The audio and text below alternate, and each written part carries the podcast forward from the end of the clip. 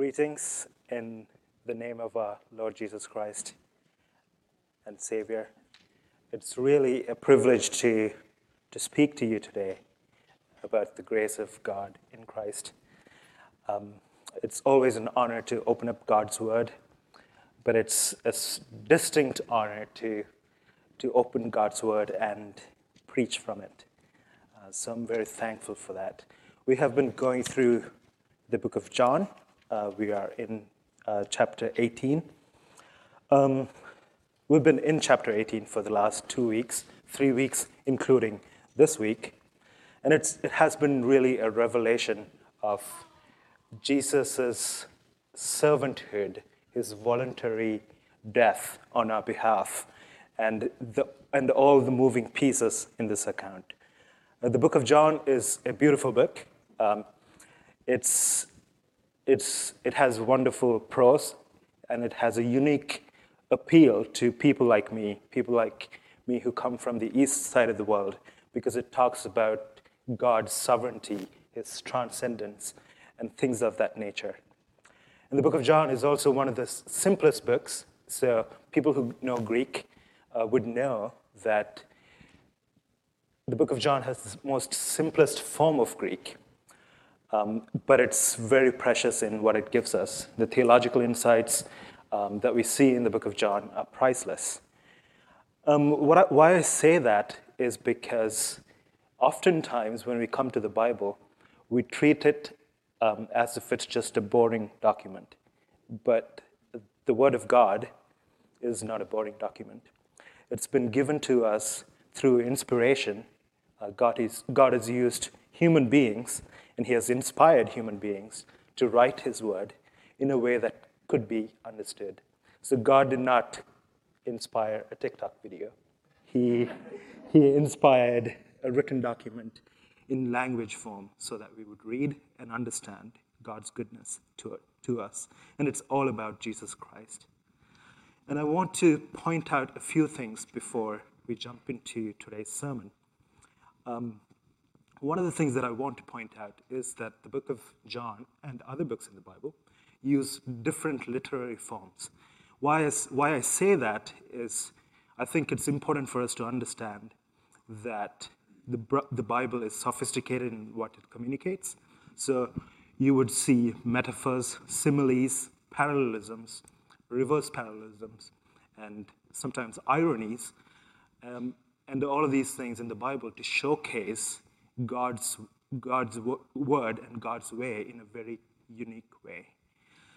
Uh, today we're going to be talking about the last 12 verses in John 18, uh, but um, it's filled with ironies. These last 12 verses are filled with ironies, but I just want to take this next 30 minutes or, 30 minutes or so just to point out the, the main four ironies that I see. So I would say the word irony a lot through these uh, next uh, 30 minutes, and I hope that you'd be able to see them through me. And the reason I want you to see these ironies is because I want you to see the ironic way in which God works in all of our lives especially when we look at our lives, we think of our lives as boring sometimes, and especially when we are struck with suffering in our lives, we lose hope. But God has a unique way of talking to us. There is a counter, counterintuitive way in which God has revealed himself to us. Um, God's wisdom is not man's wisdom. Um, so I want you to see these ironies and see Christ in those ironies. The first irony is a rubbish religiosity, as I call it. And as, when you see this irony, I want you to see that in your darkest moment, that God is sovereign, that He is in control. In irony two, I'll be talking about a kingdom that is upside down. And when I talk about this kingdom that is upside down, I want you to know that when life falls apart, you belong to another kingdom. When I talk about the irony three, I want you to see the, the reverse way in which God interrogates Pilate. And I also want you to know that there is a king who deeply cares about you and your needs. And the fourth irony, I'll be talking about redemptive reversals, how God reverses certain things in our lives. And I want you to see that and see and know that you have been saved from the wrath of God that we deserve. Before we get into the text, uh, let me pray.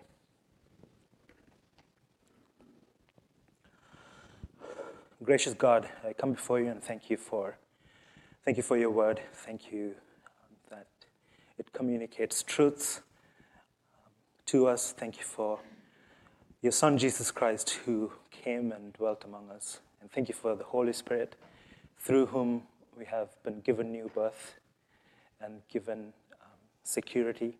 And thank you that He teaches us your word and He illuminates the scriptures to us and He turns the light on. I thank you that, that I don't have to do all the work. Thank you that the power of preaching is not in me, and it's in you.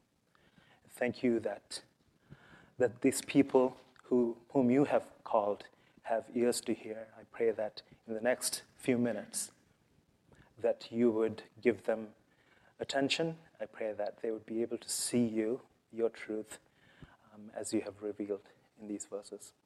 I pray these things in your name. Amen. All right, John chapter 18. Um, I'm going to read these verses um, and then we'll jump into the ironies.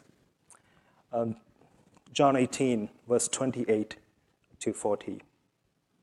Then they led Jesus from Caiaphas into the praetorium, and it was very early. And they themselves did not enter into the praetorium, so that they would not be defiled but might eat the Passover. Therefore, Pilate went out to them and said, What accusation do you bring against this man? They answered and said to him, If this man was an evildoer, we would not have delivered him to you. So Pilate said to them, Take him yourselves and judge him according to your law. The Jews said to him, We are not permitted to put anyone to death, to fulfill the, the word of Jesus, which he spoke signifying by what kind of death he was about to die. Therefore, Pilate entered again into the praetorium and summoned Jesus and said to him, Are you the king of the Jews? Jesus answered, Are you saying this on your own initiative, or did others tell you about me? Pilate answered, Am I not a Jew, am I? Your nation and the chief priests delivered you to me. What have you done? And Jesus answered, My kingdom is not of this world. If my kingdom were of this world, then my servants would, would be fighting so that I would not be handed over to the Jews. But as it is, my kingdom is not of this realm. Therefore, Pilate said to him, So are you a king? Jesus answered, You say correctly that I am a king. For this reason I have been born, and for this reason I have come into the world to testify to the truth. Everyone who is of the truth hears my voice. Pilate said to him, What is truth? After he had said this, he went back outside to the Jews and told them, I find no guilt in him. But you have a custom that I release someone for you at the Passover. Do you wish then that I release for you the king of the Jews? So they cried out again, saying, not this man, but Barabbas. Now, Barabbas was a robber. So there is drama in these verses. Uh, the scene is set. Uh, we, we learned two weeks ago that Judas betrays Jesus in the Garden of Gethsemane.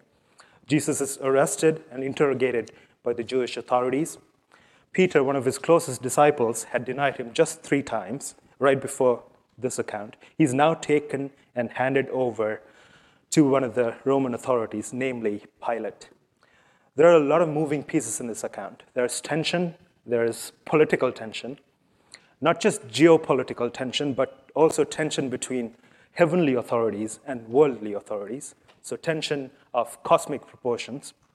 And the scene takes place in, in the Praetorium, the governor's headquarters, in a, in a very dramatic fashion.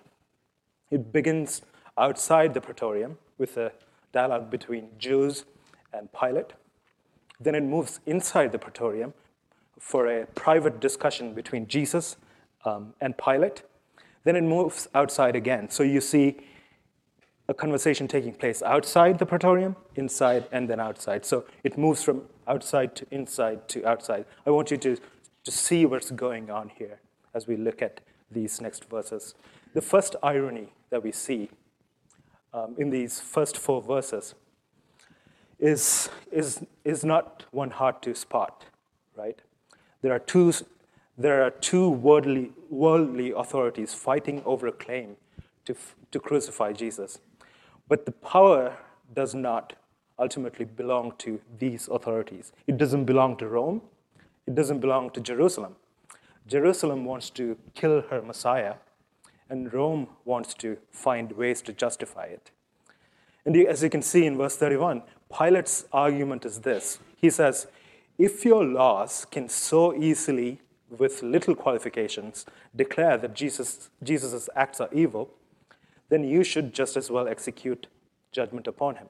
So, if you can bring him up willy nilly, just like this, why don't you go ahead and kill him yourselves?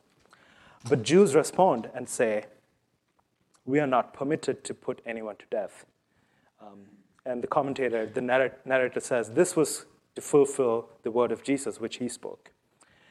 Um, when, when we come to passages like this and we see things like, um, we are not permitted to put anyone to death, or another translation would be, this would be unlawful for us to put Jesus to death, we can, we can go both, we can go, uh, go two ways. We can say, this may happen, this, this is happening because Jerusalem is under Roman occupation, so the Jews don't have uh, the right to kill Jesus.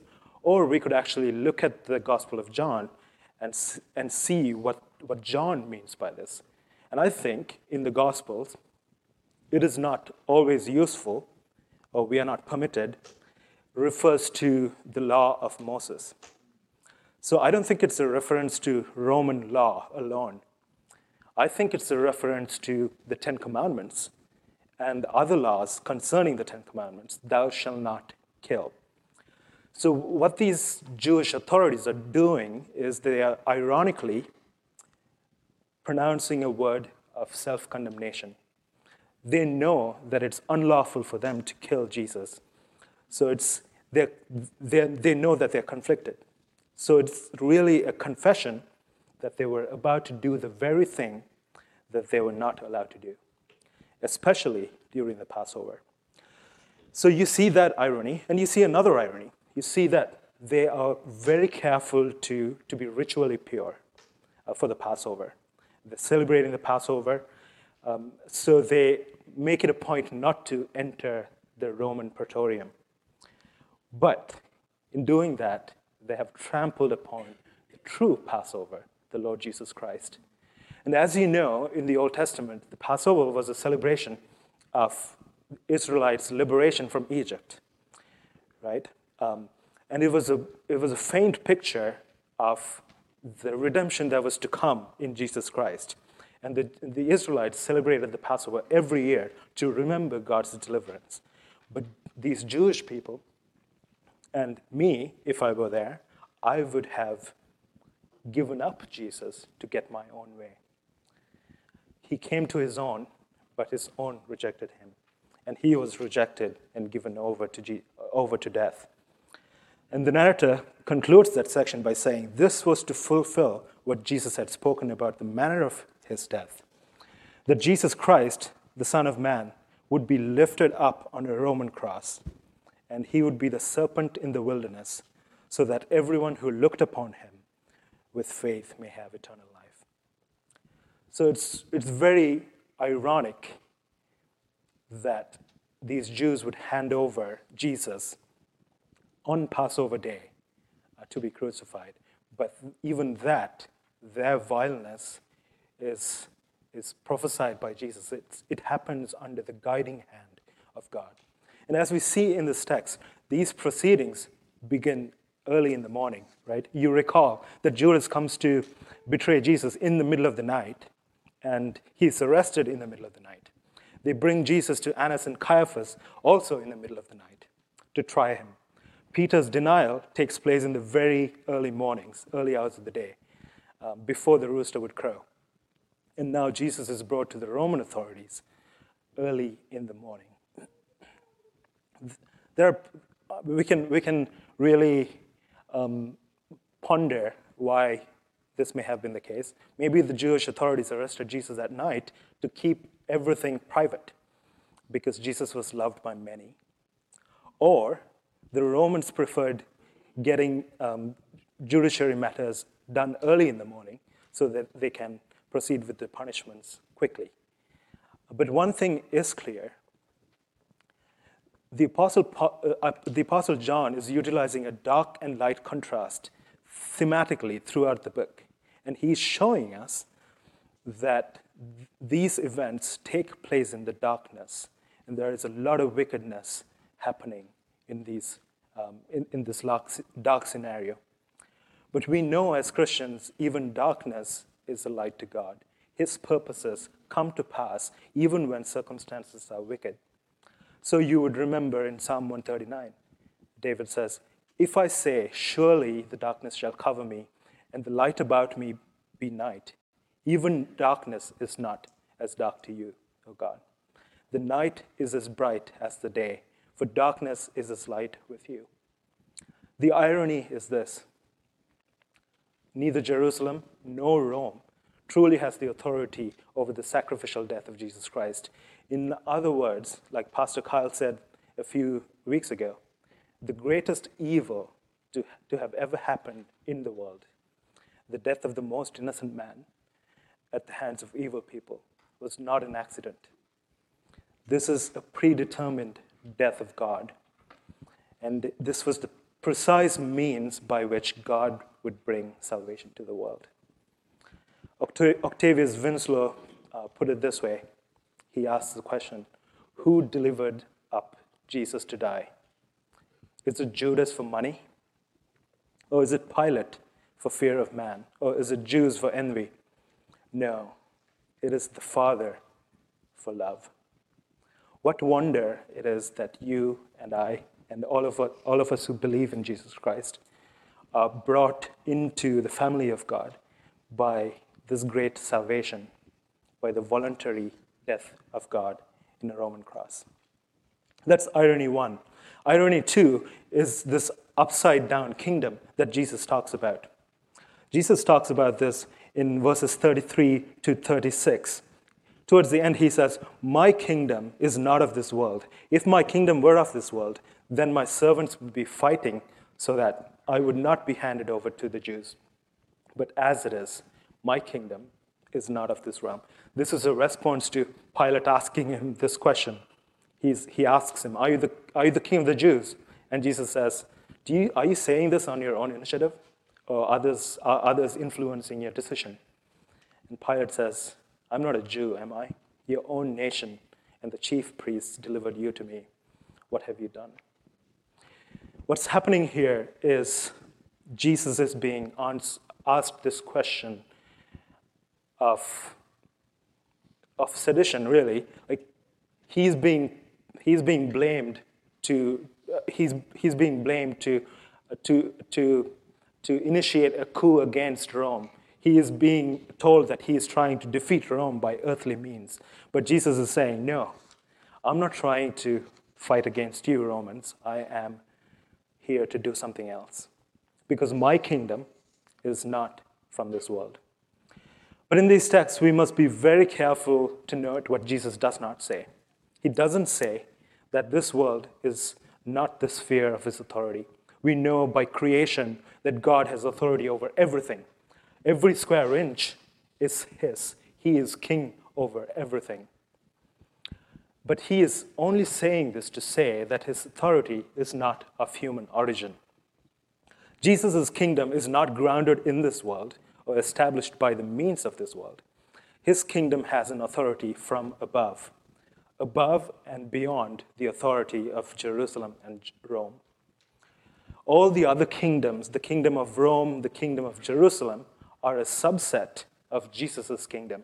Jesus' kingdom reigns over all things. But we should also be quick to note that we heard, a, we, we heard similar language in John chapter 17 when John talks about how Christians are called to be in the world and not of the world. He's saying Christians' union with Christ, we are united to Christ, It makes us participants in the world.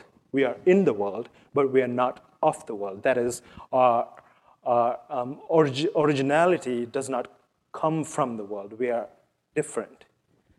And you see, uh, you remember this in jo- Jesus' prayer, right? Jesus praying for the disciples, he says, I have given them your word, and the world has hated them because they are not of this world, just as I am not of this world. I do not ask that you take them out of this world, but that you keep them from the evil one. They are not of this world, just as I am not of the world. So there's a similar thing happening here. Just like we are in and not of the world, Jesus' kingdom and his kingship is in but not out of the world. There is a similar relationship there. But we also know that Jesus reigns in the hearts of his people. When Jesus makes us Christians, when we become Christians, we have, we have a, f- a heart of flesh that listens to God, that knows God, understands God, and praises God and worships God. So Jesus' reign is really everywhere um, in that sense. So it's not something that we are waiting for, it's already here. There's an already not yet element to Jesus' kingdom. And Jesus is reigning, John Calvin says, whenever he subdu- subdues the world to himself by the preaching of his word. And that is true here as well, right? We are here to listen to God's word. And if we are truly Christians, we obey God and his commandments. As Christians, we live in two different kingdoms. By birth, we have been born into the kingdom of man. By new birth, we have been born into the kingdom of God. The first kingdom, the kingdom of man, is rooted in a love of self. It's a selfish kingdom. It seeks the praise of men, and it is in natural rebellion against God. The kingdom of God, though, is rooted in love. And in the love for God, it seeks the height of God's glory. So there is a, two, there is a clash between these two kingdoms, two value systems, and two ultimate judgments. The kingdom of man depends on taxes, politics, politicians, governments, and economy.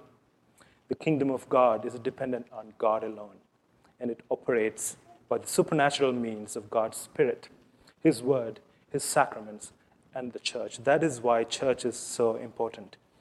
The kingdom of God is unlike any kingdom of man, it's an upside down kingdom. Ever since the fall in, in Genesis 3, God has been working in human history to save a people for himself. He's been saving people like Adam, people like Eve, people like Abraham, people like Moses, and the Israelites. And he's saving all of these people to be part of his kingdom. And God is reconciling a people for his own possession. The people of God are made up not just of Jews, but also from every tribe, tongue, and nation. It's a multi ethnic, multi cultural kingdom. So that's why you, you remember Abraham's calling in Genesis 12. When uh, Abraham is asked to leave his country, his kindred, and his father's house to go to a land that God would show him, Abraham's basic identity as a human being is ripped asunder. His home country, he's asked to leave. His immediate family, he's asked to leave. His father's house, his clan, he's asked to leave. And it's similar for us as Christians. The Christian's identity is very similar to Abraham's identity. We are saved from the futile ways of our countries. We are. We are saved from the futile ways of our families. We are saved from the futile ways of our clans for God's possession. And we are saved for a kingdom, a city that is not built by human hands, a city whose architect and builder is God, like Hebrews 11 would say.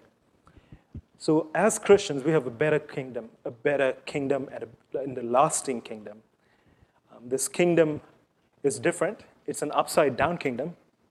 Uh, we like to think of victories in, in different ways than the Bible speaks of victories. Um, but in reality, the kingdom of God is the, the right side up kingdom. It's the right way of thinking about God's kingdom. And we often get caught up in, in the affairs of the day, right? We, we, we get swayed by politics all the time. Um, And uh, one of the most imp- interesting things is uh, there are only two figures in history who get abused uh, all the time. The first one is Hitler.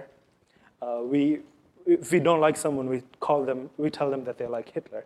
And the second most abused person is Jesus. Both the right and the left claim Jesus. But Jesus says he is unlike both of them. His kingdom is a different kingdom. So, my call for you today is not to put your hopes in, in, in the government, not in Joe Biden, not in, in the coming of Donald Trump again, but really, the, our hope is really in a kingdom that is coming. But it's already here because it's breaking in, it has broken in in the person of Jesus Christ. And this kingdom is ever expanding. So put your hopes really in the kingdom to come. Because Jerusalem fell about 30 years after Jesus said these things. Rome was brought to her knees a few hundred years after, in the 5th century. The British Empire came to an end. The Berlin Wall, Berlin Wall fell down. The Soviet Union, despite the efforts of Putin, was dissolved in my lifetime. And the Communist Party in China will eventually crumble. And someday, soon, these United States of America will never be great again. It'll be a footnote in human history. But do not be alarmed. Disappointed? Maybe. Concerned? Yeah, you could be concerned. infuriated, infuriated uh, frequently. But know that as kingdoms rise and fall, there is one kingdom that will have no end. So we move to irony 3 in verses 37 through 38. It goes like this Therefore, Pilate said to him, So you are a king? Jesus answered, You say correctly that I am a king. For this I have been born, and for this I have come into the world, to testify to the truth. Everyone who is of the truth hears my voice. Pilate said to him, What is truth? And after he had said this, he went back outside to the Jews and told them, I find no guilt in him. Jesus Christ here is a king, but his lowly appearance in front of Pilate may give Pilate, um, may have given Pilate the wrong impression. And we can see Jesus suffering and get the wrong impression of who this man is. But this man, standing as a prisoner before the worldly governor, brought in as a criminal, who has no emblems of a worldly king, is really the king.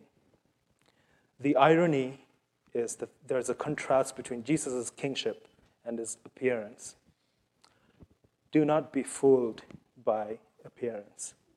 Pilate's category of what makes a king king is too small to contain the fullness of King Jesus. This is why Jesus explains that his kingdom and his kingship is connected to his mission. He says in verse 37, in verse 37, he says, um, what does he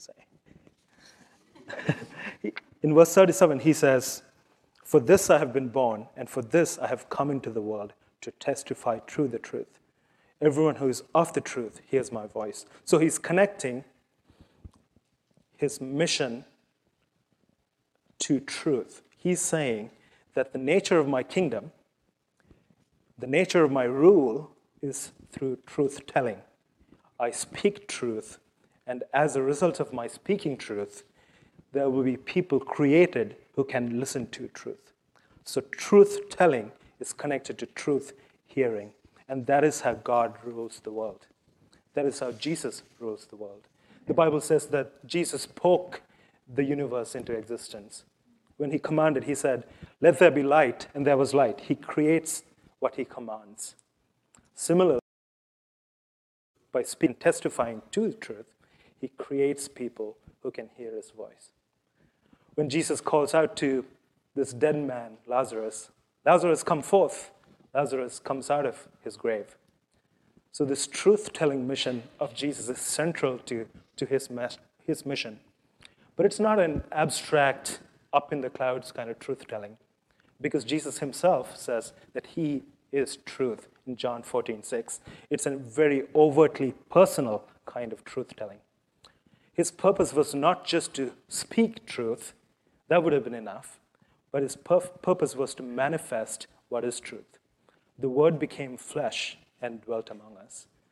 And this is exactly why Pilate is in trouble. And growing up, you, can, you, you hear all these sermons about Pilate and his character, and you can actually see who Pilate is in, from, uh, Pilate is from the Gospels. A lot of things can be said about him from the Gospels. He's proud, he's cruel, he's shrewd, he's definitely a man pleaser, and he listens to his wife, which may be a good thing. And he's a coward, right? Because he really claims neutrality with Jesus. But we often think of Pilate as a matter of fact kind of figure um, when we think of Jesus' death. He's just a matter of fact guy. But in doing that, I think we dehumanize Pilate. Pilate was a real person, and this is history. These accounts we are given in the Bible are not made up stuff to, to titillate our minds on a Sunday morning, right? These, this is history, Pilate probably had a mom and dad. He did have a mom and dad. He was born. That's surprising, right? He grew up. He went to school. He probably went to the best law school in town. Um, he went into public service. He probably wanted to make a big deal um, out, of, out of who he is. Um, he made a name for himself. His parents were probably very proud of him and what he had done. He was probably very proud of himself. Um, and his achievements. To rise to, to the level of governor is no, um, it, it's, it's, it is a big deal. He had a wife and probably had some children. He was a real man. But Pilate is not really remembered for any of these reasons, really, in history. He's immortalized in the Apostles' Creed. Jesus suffered under Pontius Pilate. He's immortalized in history because of how he dealt with Jesus. There is a lot of flippancy in his communication with Jesus. And Pilate probably thought that he was in charge of this conversation. But the irony here is it's Pilate who is being interrogated. This is not so much in uh, this is not so much Jesus' trial before Pilate as much as it is the trial of Pilate before Jesus. He is pushed to make a decision every man and every woman in human history, when they're confronted with who Jesus is, as he's revealed in Scripture, has to make a decision. In the Gospel of John, Jesus is portrayed in his majesty and in his misery, two extremes. His majesty in healing people, raising people up from the dead, but also in his misery as he's beaten, his um, yeah, he, he is, he's killed. The call of, of the writer of this gospel is so that we would believe in Christ. He says, These things are written in these books so that you may believe that Jesus is the Christ, the Son of God. And by believing, you may have life in his name. There is really no neutral ground when it comes to Jesus. As C.S. Lewis once put it, you have to either call him a liar or a lunatic, or you have to submit to him and make him your Lord. There is no, there are no balls, metaphorically speaking, to wash your hands of the responsibility of making a decision. There is no place to hide from God, not in the realm of neutrality. We don't know this for sure. We don't know what happened to Pilate for sure, but there, there are some historians who believe that um, Pilate later killed himself. Um, the Orthodox Church, Eastern Orthodox Church, actually teaches that. What we do know for sure is that there is one day Pilate will stand in the halls of Jesus, where Jesus will judge him. What is truth? Pilate flippantly asks. The Bible says much about the truth of Jesus and his kingship. In the book of Hebrews, we are told that Jesus is prophet, priest, and king. And Jesus, after his resurrection, if you remember, on the way to Emmaus on the road, he is walking with the disciples and he says, the Old, the, the Old Testament is about him. And the New Testament is also about Jesus. In fact, good readers of the Bible can identify Jesus as prophet, priest, and king from Genesis to Revelation. In Genesis, he is the king who was promised, the king of peace. In Exodus, he's the king who delivers, up, delivers Israel from Egypt, leading them out of uh, their exile. In Numbers, Jesus is the king who quenches thirst of his people. In the serpent who was lifted up. In Leviticus, he is the king of holiness who lives in the midst of his people. In Deuteronomy, he is the law giving king. In Joshua, he is the divine warrior king. In Judges, he is the king who judges with righteousness. In Ruth, Jesus is the king who redeems, the kinsman redeemer. In 1st and 2nd Samuel, he's the shepherd king who faces our giants. In 1st and 2nd Kings, he's the king who rules with truth and grace, with love and justice. In 1st and 2nd Chronicles, he is the restorer of God's kingdom. In Ezra, he is the scribe king whose laws preserve the saints. In Nehemiah, he is the architect king who builds the walls of safety. In Esther, he is the advocate in the, in the throne room, risking his life to save ours. In Job, he is the living redeemer, the living king, the gracious and compassionate. In the Psalms, he is the singing king, the song leader. In Proverbs, he is the all wise king, wisdom personified. In Ecclesiastes, he is king over meaning and madness. In Song of Songs, he is the king who loves his queen. In Isaiah, he is both the king of majesty and misery. Isaiah is very much like John, um, the king who is seated on a throne and the king who is rejected and despised, the one who would be wounded for our transgressions and iniquities, so that we might be healed. In Jeremiah, he is the spirit of a king who writes God's laws on our heart, the weeping prophet king. In Lamentation, he is the king whose steadfast love never ceases, whose mercies never end.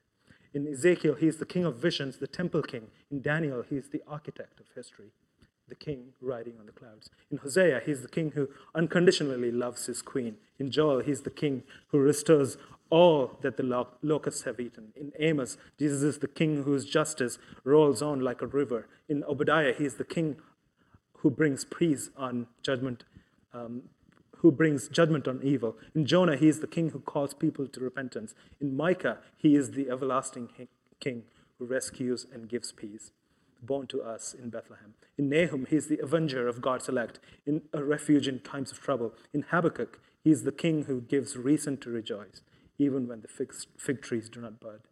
In Zephaniah, he is the reforming king who exchanges our shame for his honor. In Haggai, Jesus is the King who cleanses us, the fountain of living water.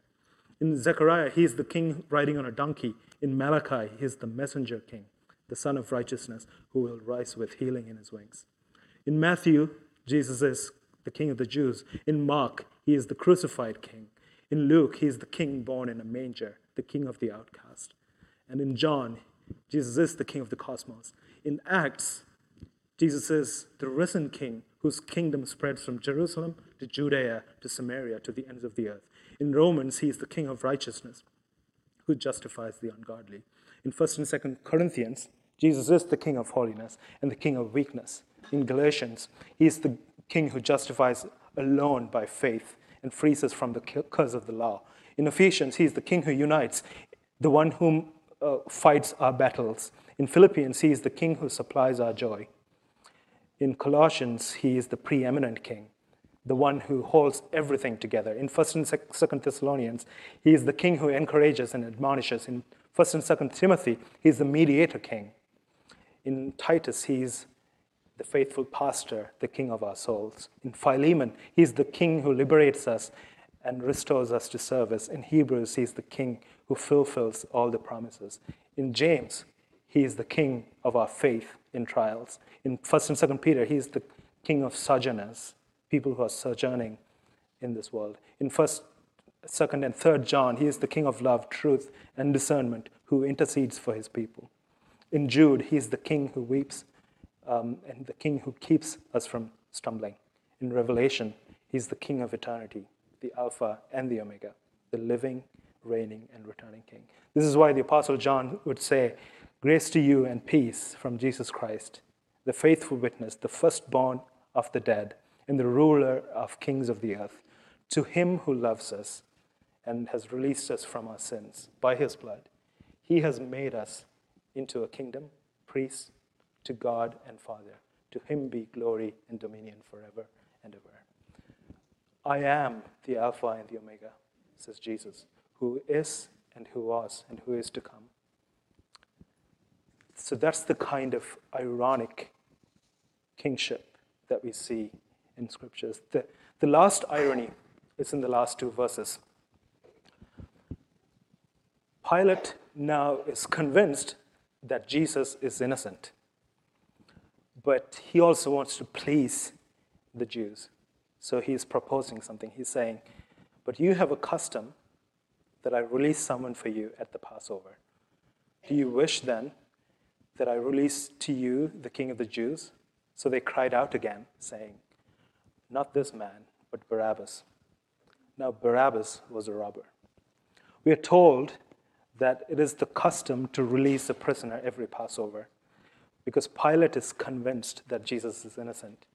It's likely that he's proposing the release of Barabbas, thinking that the crowd and the religious leaders who were inciting the crowd would let Jesus free because of how notorious a criminal Barabbas was in comparison. Maybe he thought they wouldn't want a robber, a murderer, and an insurrectionist. They will really come to their senses. And we would look at this and say, yeah, these stupid people giving up Jesus um, for Barabbas. In one sense, I think we would have done the same thing because we love our sins so much. So, ironically, we are the religious leaders and the people wanting Jesus crucified. But I think John is highlighting Barabbas as a robber for some reason. I think it's pretty interesting. Remember, in, in Roman times, robbery was not a crime worthy of crucifixion. Um, remember also that Barabbas is portrayed in the other Gospels, in Matthew, Mark, and Luke, as an insurrectionist, a seditionist, a murderer. My hunch is that the Apostle John, writing at the end of the first century, wants us to help us connect the Barabbas of Matthew, Mark, and Luke to the other two robbers who were crucified with Jesus. The two thieves on the cross, the one on the right and the one on the left, were probably companions of Barabbas. Barabbas was probably the worst robber of these robbers, and he was offered up in exchange for Jesus. And he was probably the robber in chief. So the, the, the innocent is given over to death for the robber in chief. And it's really a small picture of the gospel. When we read narratives like this in the, in, in the gospels, we should know that in, in the narrative, Jesus is revealed. So Alistair Begg says this, and I love this quote. He says, In the Old Testament, Jesus is predicted. In the Gospel, Jesus is revealed. In the Acts, Jesus is preached. And the, in, in the epistles, Jesus is explained. So, what's going on here would be later explained by the disciples in the epistles. So, Peter probably has this in mind when he says, Christ also suffered once for sins, so that the righteous for the unrighteous, that he might bring us to God. So, the righteous for the unrighteous. There's an exchange going on here. For our sake, Paul says, he made him to be sin who knew no sin, so that in him we might be- become the righteousness of God. Paul then says, Do you know that the unrighteous will not inherit the kingdom of God? Do not be deceived. Neither the sexually immoral, the idolaters, the adulterers, nor men who practice homosexuality, nor thieves, nor the greedy, nor drunkards, nor revilers, nor swindlers will inherit the kingdom of God. But such were some of you. But you were washed and you were sanctified. You were justified in the name of Jesus. But God demonstrates his own love towards us. that while we were yet sinners, Christ died for us. When we read these passages, the Old Testament should ring in the background. The Lord our God is merciful and righteous. He is slow to anger and abounding in steadfast love, keeping steadfast love for thousands, forgiving iniquity and transgression and sin. Who is a God like you, pardoning iniquity and passing over transgression for the remnant of his inheritance? He does not retain his anger forever because he delights in steadfast love. He will again have compassion on us. He will tread over our iniquities underfoot. He will cast all our sin into the depths of the sea. He does not deal with us according to our sins. And He doesn't repay us according to our iniquities. For as high as the heavens are above the earth, so great is His steadfast toward those who fear Him. As far as the east is from the west, so far does He remove our transgressions from us. In Him was life and the life was the light of man. The light shines in the darkness, and the darkness has not overcome it. So I have a dream, really. I have a dream that, that one day I would see Barabbas. It's, it's just a dream. There's nothing in the Bible that tells me, and it's a hope. Because what's happening to Barabbas is really a picture of what's happened to me and what's happened to you. I want to ask him if he really understood what was going on. He probably woke up that morning, think that he was going to be one of the thieves, nailed to the three, one of the three crosses. But he probably heard the jailer come in and open up the gate, and I wonder if he, if he got a chance to go to the mountain the Mount Calvary and see the innocent being crucified for his sins. If you are of the truth, if God has spoken truth to you and you're of the truth, you probably resonate with this. If you have tasted the goodness of God and his forgiveness, you are of the truth. And I hope that you will dream with me. But if you're not of the truth, you probably don't resonate with this at all. And I care about you. The point of preaching is to hold Christ up and call you to look at Him. Know Jesus Christ as King. He is King. But more importantly, know Him as a King who lays down His love, life for you. That's why this hymn is so precious. And I don't know if Barabbas sang this, but it goes like this Because the sinless Savior died, my sinful soul is counted free.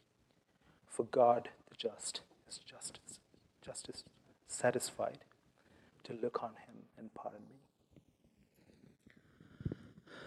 God, thank you for amazing grace. Thank you that you set prisoners free. Thank you that you rule over all things. Thank you that you rule over our lives.